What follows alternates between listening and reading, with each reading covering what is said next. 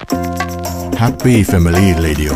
FM 105 MHz วิทยุเพื่อครอบครัว ปิดเว็บไซต์ ปิดโทรทัศน์ ปิดวิทยุ ปิดแอร์ปิดไฟ ปิดน้ำ ปิดเครื่องยนต์ ปิดบริษัท ปิดสถานที่ราชการ ปิดบ้านวันนี้ทุกๆทที่ทุกๆ คนเต็มใจปิด เพราะปิดแต่ละครั้งคือการปิดเพื่อชาติ ให้ชาติมีพลังงานพอเพียงตลอดไป ปิดน้ำ ไฟ ดับเครื่องยนต์ทุกครั้งที่ไม่ใช้ พบกับเรื่องราวข่าวสาร ด้านพลังงานทั้งในประเทศและต่างประเทศ รวมทั้งการวิเคราะห์เจาะลึกทุกประเด็นร้อน ในรายการ Energy Time กับดลฤดีชัยสมบัติ กัญญาเลขาวัฒนะ และพิสิทธิ์ช้างไทยงาม สนับสนุนโดย บริษัท PTT Global Chemical จำกัดมหาชน บริษัทบางจากคอร์ปอเรชั่นจำกัดมหาชน ฟูริโอน้ำมันหล่อลื่นเกรดพรีเมียมของบางจากที่มีเทคโนโลยี Resproprex สร้างโมเลกุลเคลือบยึดเกาะทรงพลัง ปกป้องเครื่องยนต์เต็มประสิทธิภาพ แรงมากขึ้นกับรุ่นสังเคราะห์แท้ร้อยเปอร์เซ็นต์แถมฟรีบัตรเติมน้ำมันบางจาก 500 บาท หรือรุ่นกึ่งสังเคราะห์ฟรีบัตรเติมน้ำมัน 200 บาท และน้ำมันอเนกประสงค์ 1 กระป๋องมูลค่า 100 บาท 1 พฤศจิกายน 63ถึง28 กุมภาพันธ์ 64 ซื้อได้ที่ปั๊มบางจากที่ร่วมรายการ ดูรายละเอียดที่ www.bangjaklubricants.com ฟิริโอขีดสุดเทคโนโลยีการปกป้องจากสนามแข่งสู่รถคุณ Energy Time ข่าวพลังงานมิติใหม่ ใกล้ตัวเรา สวัสดีค่ะ ขอต้อนรับผู้ฟังเข้าสู่รายการ Energy Time ค่ะ ประจำวันอังคารที่ 12 มกราคม 2564 อยู่กับดิฉัน เดลดีชัยสมบัตินะคะอะวันนี้ก็เป็นเรื่องของพลังงานในต่างประเทศ ที่จะแวะเวียนมากันทุกวันอังคารนะคะ วันนี้มีเรื่องที่น่าสนใจหลายเรื่องทีเดียวนะคะ ส่วนใหญ่เราก็จะอยู่ที่ยุโรปซะเป็นส่วนใหญ่นะ ยุโรปสหรัฐอเมริกา จีนอินเดียแถบนี้นะคะ วันนี้อ่าวันนี้ก็เดี๋ยวพาไปดูบริษัทสัญชาติสวีเดนบ้างนะคะ เขามีการพัฒนาเรือบรรทุกสินค้าที่ใช้พลังงานจากพลังงานลมที่ใหญ่ที่สุดในโลกที่ชื่อว่า Ocean Bird เอออันนี้น่าสนใจมากนะคะ แล้วก็ไปดูบริษัทเทสลาบริษัทผู้ผลิตรถยนต์ไฟฟ้ายักษ์ใหญ่ของโลกนะคะ เขาวางแผนที่จะผลิตที่ชาร์จรถยนต์ไฟฟ้าในประเทศจีนแล้วนะคะ จีนนี่ก็เป็นอีกประเทศหนึ่งที่เราเห็นนโยบายเกี่ยวกับเรื่องของ การประกาศการส่งเสริมการผลิตแล้วก็จำหน่ายรถไฟฟ้าค่อนข้างมากทีเดียวในช่วงที่ผ่านมา แล้วก็เดี๋ยววันนี้พาไปที่ประเทศอินโดนีเซียนะคะ ไปดูเขาทำข้อตกลงการผลิตแบตเตอรี่กับ LG Energy Solution ออดูสิว่าเขาทำอะไรกันนะคะ ขออนุญาตเกริ่นไว้ 3 เรื่องก่อนละกัน ขอดูเวลาสักนิดหนึ่งนะคะ อะ เรื่องแรก เรื่องแรก ไปดูบริษัทสัญชาติสวีเดนนะ มีการพัฒนาเรือบรรทุกสินค้าที่ใช้พลังงาน จากพลังงานลมที่ใหญ่ที่สุดในโลกที่ชื่อว่า Ocean Bird นะคะ ซึ่งองค์การทางทะเลระหว่างประเทศของสหประชาชาติเนี่ย ก็ออกมาระบุว่าการขนส่งทางเรือเนี่ย มีการปล่อยก๊าซเรือนกระจกเนี่ย คิดเป็น 2.9%ในปี 2018 นะคะ ก็คือเมื่อ 2 ปีก่อนนั่นเอง แล้วก็สัดส่วนเนี้ยก็ดูเหมือนว่ามันจะเพิ่มขึ้นเรื่อยๆเลยนะคะ ก็เลยทำให้ทางองค์การทางทะเลระหว่างประเทศของสหประชาชาติเนี่ยเขาก็ได้ตั้งเป้าที่จะลดการปลดปล่อยก๊าซเรือนกระจก จากการเดินเรือลงครึ่งหนึ่ง จากระดับในปี 2008 ให้ได้ภายในปี 2050 นะคะ ก็แน่นอนแหละ พอประกาศออกมาอย่างนี้ปุ๊บ เรือที่จะใช้งานก็ต้องปล่อยมลพิษลดลงถูกไหมคะ แล้วก็มีบริษัทบริษัทหนึ่งที่ชื่อว่าบริษัท w a l l e n i s u s Marine AB จากประเทศสวีเดนเนี่ย ซึ่งเป็นบริษัทที่ออกแบบแล้วก็สร้างเรือนะคะ ได้มีการสร้างเรือบรรทุกที่ชื่อว่า Ocean Bird นะคะโดยจากการทดสอบเนี่ยโมเดลขนาด 7 เมตรเนี่ยเขาบอกว่าเออมันให้ผลเป็นที่น่าพอใจอย่างยิ่งเลย ก็เลยทำให้บริษัทเนี่ยมั่นใจว่าเรือ Ocean Bird เนี่ยจะพร้อมสำหรับขายในช่วงสิ้นปีหน้านะคะ แล้วก็เรือเนี้ยจะเปิดให้บริการในปี 2024 ในเส้นทางที่แล่นผ่านมหาสมุทรแอตแลนติกโดยจะใช้เวลา 12 วันในการข้ามมหาสมุทรแอตแลนติกนะคะ ขณะที่เรือที่ขับเคลื่อนด้วยเชื้อเพลิงเนี่ย จะใช้เวลาเพียง 8 วันเท่านั้นเอง คือเขาบอกว่าคือตอนเนี้ยถ้าเกิดว่าเอาเรือเนี่ย ไปแล่นข้ามมหาสมุทรแอตแลนติกใช่ไหม จะใช้ 12 วัน แต่ถ้าเกิดว่าเอาเรือที่ออกแบบแล้วก็ใช้เชื้อเพลิงที่ลดมลพิษเนี่ยวิ่ง 8 วันเองอล้นล้นระยะเวลาเดินทางอีก 4 วันนะคะ แล้วก็เรือเนี้ย ก็ยังมีคุณสมบัติที่ดีอีกข้อหนึ่งก็คือ มีเครื่องยนต์ไว้สำหรับการสำรองใช้ คือถ้าเครื่องยนต์หลักมีปัญหา ก็จะมีเครื่องยนต์ที่สำรองใช้ได้ด้วย เออมันดีจังเลยนะคะ แล้วก็ยังมีเป้าหมายที่จะลดการปล่อยก๊าซคาร์บอนไดออกไซด์ให้ได้กว่า 90%เมื่อเทียบกับเรือธรรมดาที่ใช้เชื้อเพลิงในการเดินเครื่องนะคะ สำหรับลักษณะของเรือเนี่ย คือไอตัวเรือ Ocean Bird เนี่ย จะยาวประมาณสัก 200 เมตร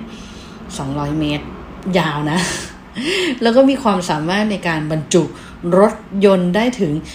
7,000 คัน 7,000 คัน ใหญ่มาโหฬารเลย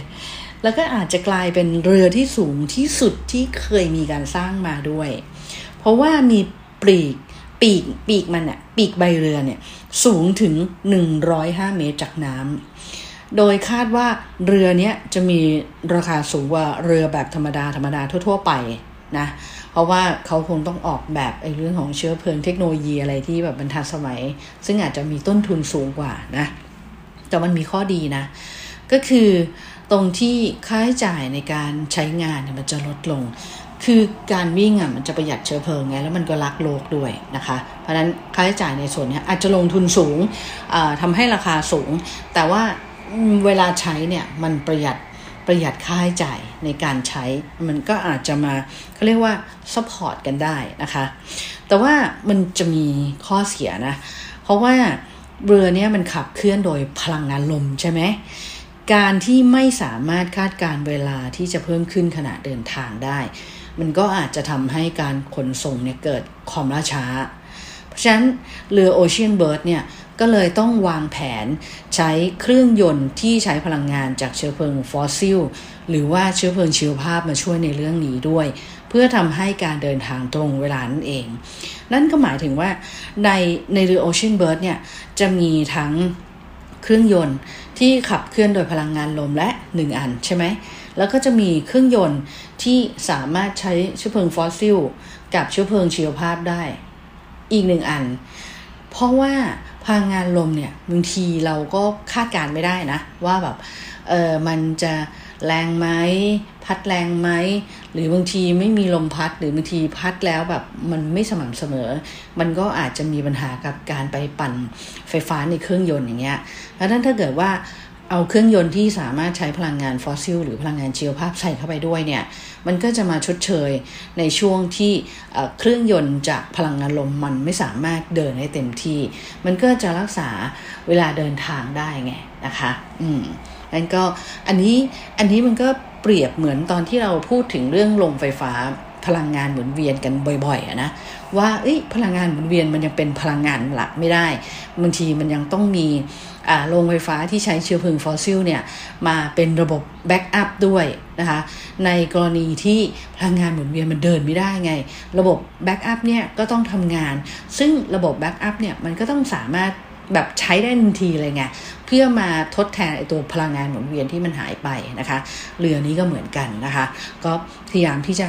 ออกแบบมาให้มันตอบโจทย์มากที่สุดนะคะ อันทีนี้ไปดูบริษัทเทสลานะเทสลานี้ก็ดังมากนะคะ ผลิตรถยนต์ไฟฟ้าเจ้าแรกของโลกเลย แล้วก็เป็นรายใหญ่ของโลก แล้วก็ขายไปทั่วโลกเลย เขาบอกว่าเทสลาเนี่ยกำลังวางแผนผลิตที่ชาร์จรถยนต์ไฟฟ้าเนี่ยในประเทศจีน ปัจจุบันเนี่ยบริษัทเทสลาเนี่ยขายรถยนต์ไฟฟ้าโมเดล 3 ในจีนนะคะโดยเมื่อเดือนตุลาคม ปีที่ผ่านมาเนี่ยบริษัทเทสลาเนี่ยสามารถขายรถยนต์ไฟฟ้าในจีนเนี่ยได้กว่า 13,000 คัน แล้วก็ทางบริษัทเนี่ยยังวางแผนที่จะขายรถยนต์โมเดล Y อีกนะ ในปีนี้นะคะแล้วก็ทางบริษัทเนี่ยยังได้วางแผนการลงทุน โดยจะใช้เงินลงทุนถึง 6.4 ล้านดอลลาร์สหรัฐนะ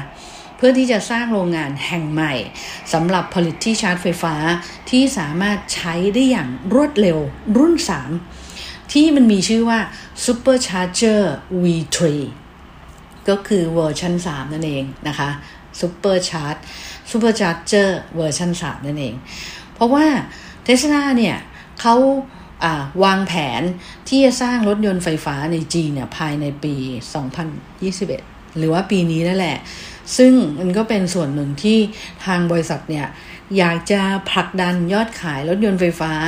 ในตลาดรถยนต์ที่ใหญ่ที่สุดในโลกอย่างจีนนะดังนั้นรถยนต์ไฟฟ้ามันก็ต้องมาพร้อมกับที่ชาร์จไฟฟ้าถูกไหมนั้นโรงงานเนี่ยมันก็จะอยู่ใกล้ๆกับโรงงานรถยนต์ของอทางบริษัทเองในเมืองเซี่ยงไฮ้เซี่ยงไฮ้ปักกิ่งเนี่ยก็เป็น หนึ่งในหลาย ๆ เมืองนะที่ประสบกับปัญหามลภาวะของจีนนะ บางช่วงเนี่ย โดยเฉพาะช่วงฤดูหนาวเนี่ยโอ้โหบางทีแบบ เราเห็นหมอกควันเต็มไปหมดเลย แต่มันมันมันบางทีมันเป็นหมอกควันพิษนะ ซึ่งจีนเขาก็เลยหันมาเน้นนโยบายในเรื่องของการส่งเสริมในเรื่องของการทำรถยนต์ไฟฟ้านะคะ แล้วก็เทสลานี่มองเห็นตลาดตรงนี้ปุ๊บก็เข้าไปลงทุนตั้งโรงงานผลิตรถไฟฟ้าที่จีนเลย แล้วตอนนี้ก็กำลังจะเอาโรงงานที่ผลิตที่ชาร์จไฟฟ้าเข้าไปด้วยนะคะ คือจีนเนี่ยเขาเป็นประเทศที่มีการสนับสนุนรถยนต์ไฟฟ้าเนี่ยอย่างมากเลย เพราะว่าเขาอยากจะลดการปล่อยมลพิษ จากรถยนต์เบนซินหรือว่าดีเซลนะคะโดยได้มีการขยายเครือข่ายจุดชาร์จทั่วประเทศ ซึ่งจุดชาร์จรถยนต์ไฟฟ้าเนี่ยเป็นหนึ่งในอุปสรรคที่สำคัญที่สุดของการสนับสนุนให้ผู้คนหันมาใช้รถยนต์ไฟฟ้า แล้วก็ปัจจุบันเนี่ย ประเทศจีนเขาก็นำเข้าที่ชาร์จรถยนต์ไฟฟ้าจากประเทศสหรัฐอเมริกา แล้วก็นำไปติดตั้ง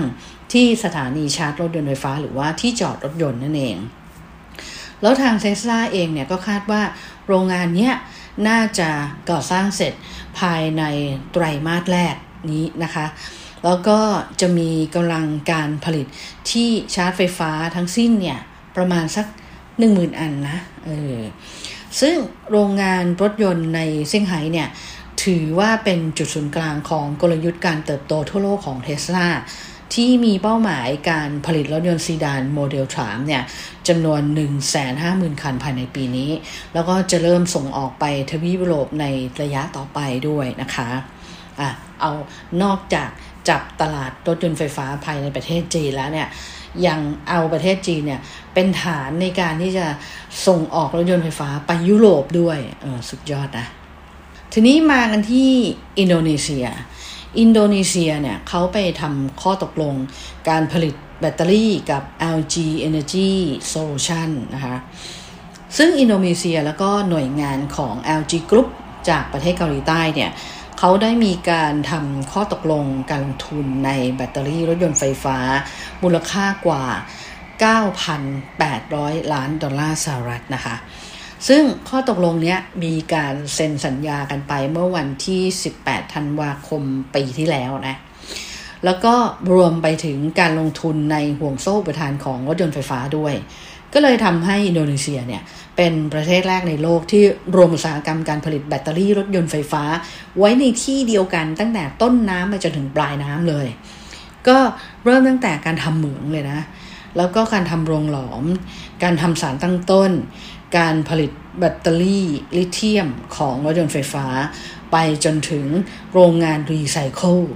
มันเป็นอะไรที่ครบ loop เลยนะ ครบวงจรเลยอะ่ะ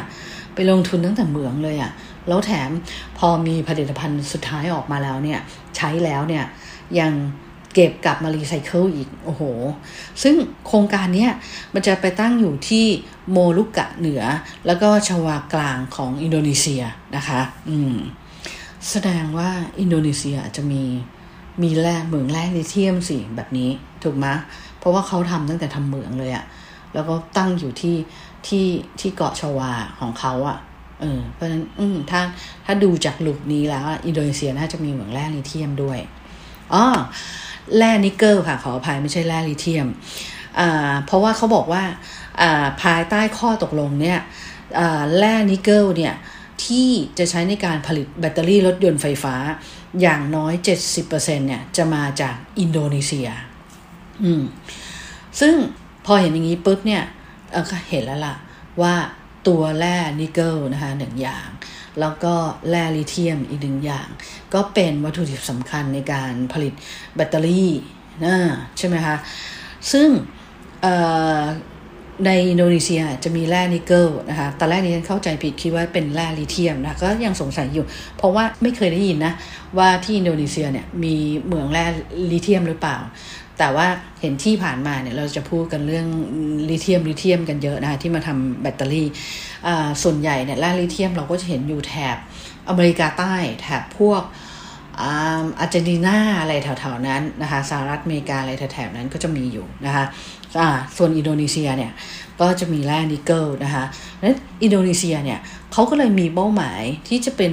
แหล่งของแร่นิกเกิลที่จะใช้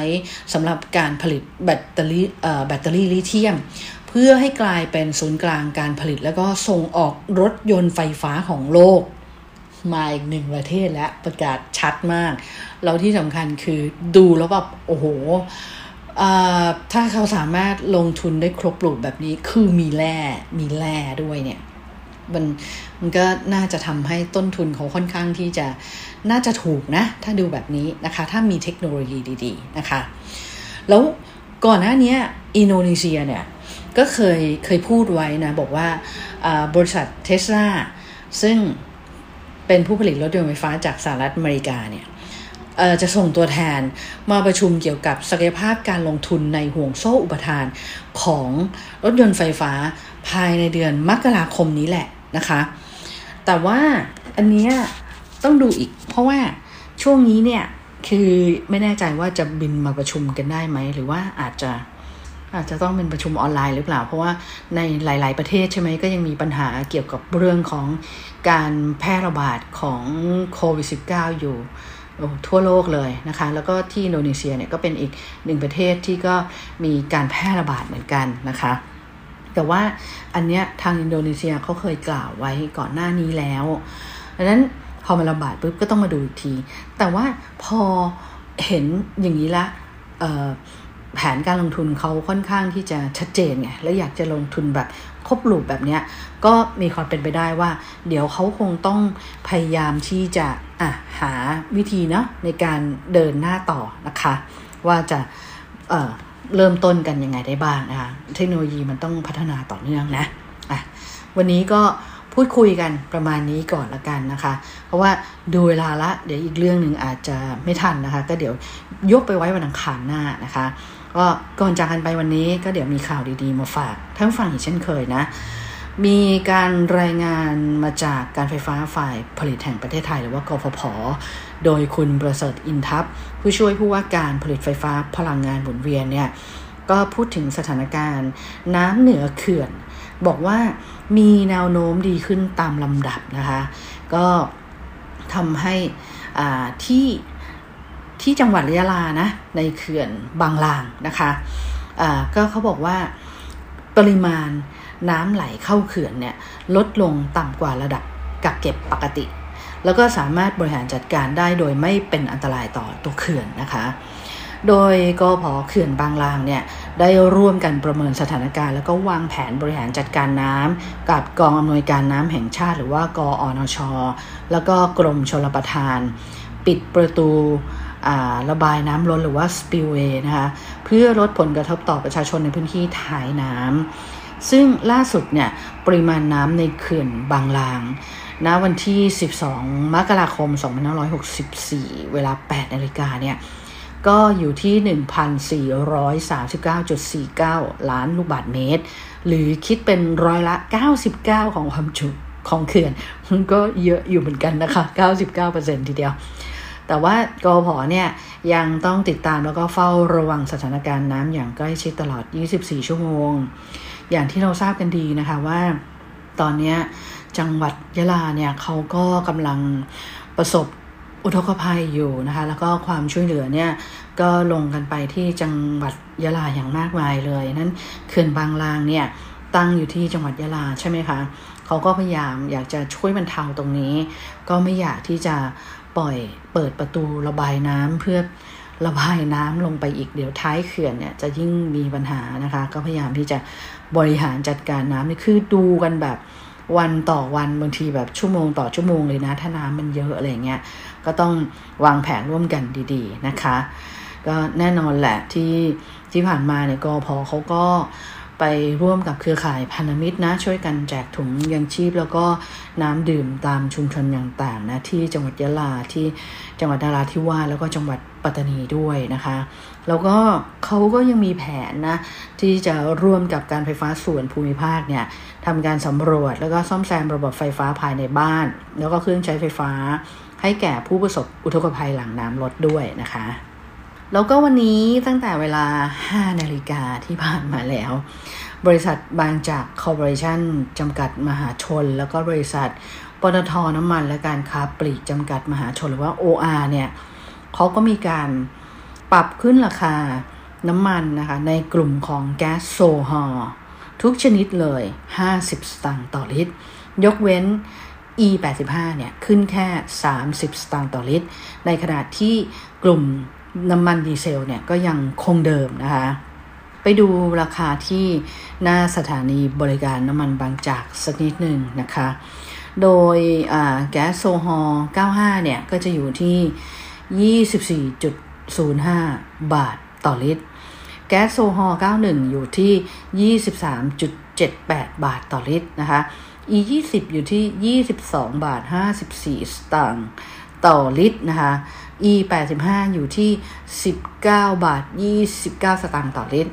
แล้วก็ดีเซล B 20นะคะ อยู่ที่ 21 บาท 24 สตางค์ต่อลิตร แล้วก็ดีเซล B 10นะคะ อยู่ที่ 21 บาท 49 สตางค์ต่อลิตรนะคะ แล้วก็ยังมี High Diesel S ด้วยของเขาอีกตัวหนึ่งก็คืออยู่ที่ 24 บาท 49 สตางค์ต่อลิตร แล้วก็ยังมี High Premium Diesel S ด้วย อยู่ที่ 28 บาท 96 สตางค์ต่อลิตรนะคะ ซึ่งราคานี้ยังไม่ได้รวมภาษีบำรุงท้องที่กทมนะคะ อืม ก็มีผลไปแล้วตั้งแต่เมื่อ 5 นาฬิกาที่ผ่านมานะคะ อืม ช่วงนี้ราคาน้ำมันก็ยังหวั่นผวนอยู่นะ ขึ้นขึ้นลงลงเพราะว่าราคาน้ำมันในตลาดโลกตอนนี้ก็มีปัจจัยหลายหลายอย่างทีเดียว ที่มากระทบนะคะไม่ว่าจะเป็นเรื่องของออการแพร่ระบาดของเชื้อไวรัสโควิด -19 นะคะ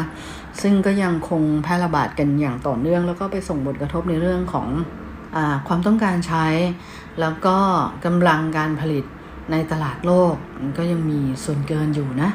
ก็เดี๋ยวก็ต้องจับตามองทางกลุ่มโอเปกแล้วก็พันธมิตรเนี่ย ว่าเขาจะว่ายังไงต่อ ยังจะลดกำลังการผลิตต่อไปไหม หรือว่าจะกลับมาผลิตที่เดิมหรือว่ายังไง คือตอนนี้ทุกอย่างอะ่ะ มันต้องดูกันแบบจับตาอย่างใกล้ชิดอะ่ะมันไอการคาดการณ์มันคาดการณ์ลำบากมาก เนื่องจากว่าปัจจุบันเนี้ยปัจจัยที่อยู่นอกเหนือของการควบคุมเนี่ย เนี่ยอย่างเช่นโควิด -19 เนี่ยที่เขาเรียกว่ามันเป็นปัจจัยที่อยู่นอกเหนือการควบคุมเนี่ยอยู่ๆมันก็เกิดขึ้นอย่างเงี้ยแล้วมันก็ระบาดไปทั่วโลกเนี้ยมันเป็นอะไรที่เราไม่สามารถคาดการได้ถึงเหตุการณ์เหล่านี้เลยว่า เราไม่รู้เลยว่ามันจะเกิดขึ้น แล้วปรากฏว่าพอมันเกิดขึ้นปุ๊บมันก็ทบทุกอย่างเลย ทั่วโลกเลยไม่ว่าจะเป็นภาวะเศรษฐกิจเอ่ยความต้องการใช้สินค้าเอ่ยแล้วก็โดยเฉพาะความต้องการใช้น้ำมันนะคะ เพราะนั้นเราก็ก็จับตาดูกันต่อไปได้แต่หวังว่าหวังว่าวัคซีนนะที่ออกมากันในช่วงนี้มันจะได้ผลนะคะเขาก็กำลังทยอยทำการทดลองไปเรื่อยๆนะคะนั่นก็เป็นเรื่องราวดีๆ ที่เรานำมาฝากกันในวันนี้ แต่ว่าวันนี้เวลาหมดแล้วค่ะ ก็เดี๋ยวพบกันใหม่วันพรุ่งนี้นะคะ วันนี้ลาท่านฟังไปก่อนค่ะ สวัสดีค่ะ Energy Time ข่าวพลังงานมิติใหม่ ใกล้ตัวเรา เปลี่ยนโลก เปลี่ยนไลฟ์สไตล์ด้วยการเปลี่ยนมาใช้พลาสติกชีวภาพ พลาสติกชีวภาพ หรือพลาสติกที่สามารถสลายตัวได้ตามธรรมชาติ ผลิตจากพืชที่เป็นวัตถุดิบทางการเกษตร สามารถปลูกหมุนเวียนและทดแทนได้ ไม่ว่าจะเป็นข้าวโพด อ้อย มันสำปะหลัง ด้วยเทคโนโลยีและนวัตกรรม ที่ทำให้มีคุณสมบัติคงทนไม่ต่างจากพลาสติกทั่วไป แต่สิ่งที่เหนือกว่า คือการสลายตัวได้ตามธรรมชาติ ไม่ทิ้งสารตกค้างไว้ในสิ่งแวดล้อม ปัจจุบันพลาสติกชีวภาพ เริ่มเป็นที่รู้จักและใช้กันอย่างแพร่หลายมากยิ่งขึ้น เพื่อให้เกิดความมั่นใจต่อผู้บริโภค และภาคอุตสาหกรรมในการนำไปใช้ PTT Global Chemical ได้พัฒนาฉลาก GC Compostable ฉลากที่บ่งบอกถึงคุณภาพสินค้าและบรรจุภัณฑ์ที่ผลิตจากเม็ดพลาสติกชีวภาพที่สลายตัวได้ มั่นใจกว่าเลือกพลาสติกชีวภาพ สลายตัวได้ตามธรรมชาติที่มีฉลาก GC Compostable GC Chemistry for Better Living ติดตามรับฟังรายการ Energy Time ได้ทาง สวท FM 105 MHz ทุกวันจันทร์ถึงศุกร์เวลา 19นาฬิกา30 นาทีถึง 20 นาฬิกา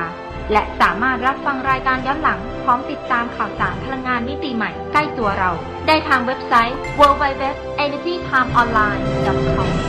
สนับสนุนโดย บริษัท PTT Global Chemical จำกัดมหาชน บริษัทบางจากคอร์ปอเรชั่นจำกัดมหาชน